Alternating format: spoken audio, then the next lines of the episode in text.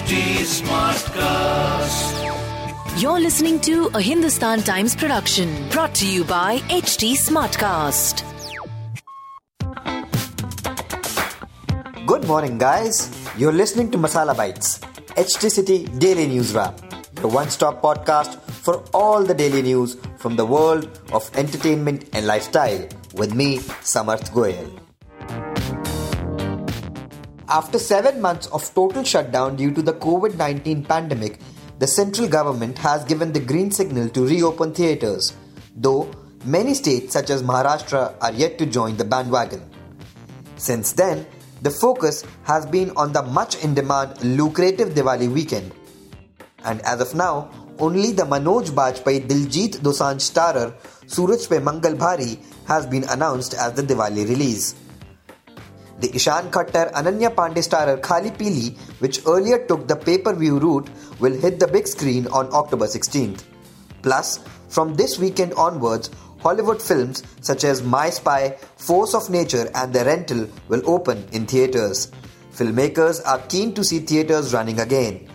As a film aficionado, director Abhishek Sharma is very excited and he feels that people are fed up of sitting at home.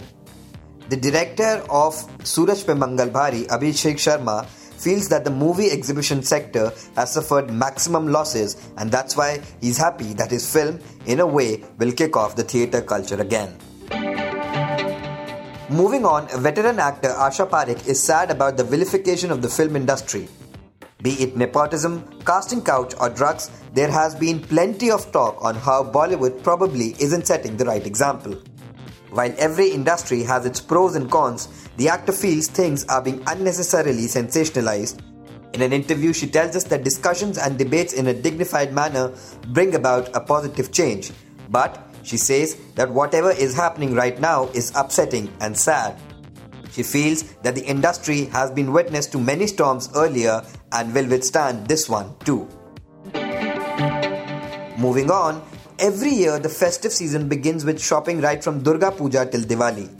This year, due to the pandemic, many are preferring to shop online for festivals. According to a survey by a community social media platform, Local Circles, 41% of Delhiites are expected to use e commerce websites as their primary shopping channel.